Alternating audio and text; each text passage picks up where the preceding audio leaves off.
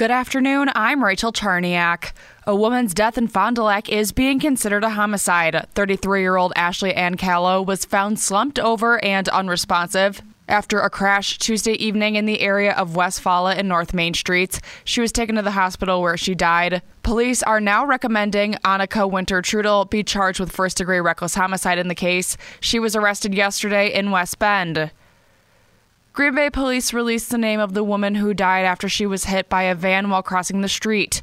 82 year old Judith Sizzler of Luxembourg died as a result of the crash in the 700 block of Bellevue Street on Wednesday night.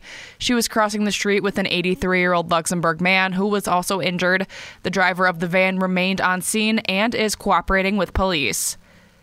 Appleton International Airport broke its own travel records in 2023 as the airport saw over 967,000 passenger arrivals and departures.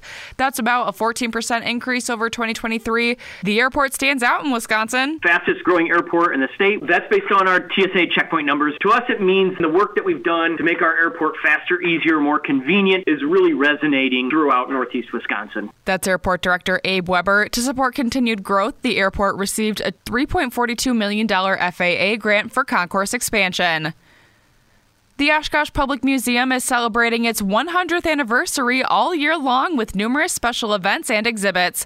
Kate Stell with the museum says the building itself is part of Oshkosh history, as it was sold to the city by Edgar Sawyer in 1922 after the death of his wife, later becoming the museum in 1924. It didn't feel like a home he could have on his own, and he wanted to donate it to the city to serve the public. And that has been the center of our mission since 1924. Learn more about all the events, exhibits, and celebrations happening throughout the year at WTAQ.com.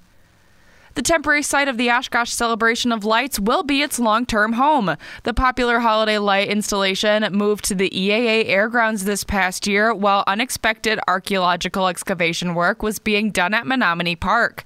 Following a record setting season in 2023, the Oshkosh Celebration of Lights says a finalized agreement was reached to host the event on the EAA grounds through 2028. Now here's your Fox 11 weather update. We had that morning snow. Now we're dealing with a wind. For this afternoon, partly sunny, windy, high near 34. Tonight, partly cloudy, low 20. Tomorrow, mostly cloudy and breezy, high 27. Mostly cloudy Saturday, high 28.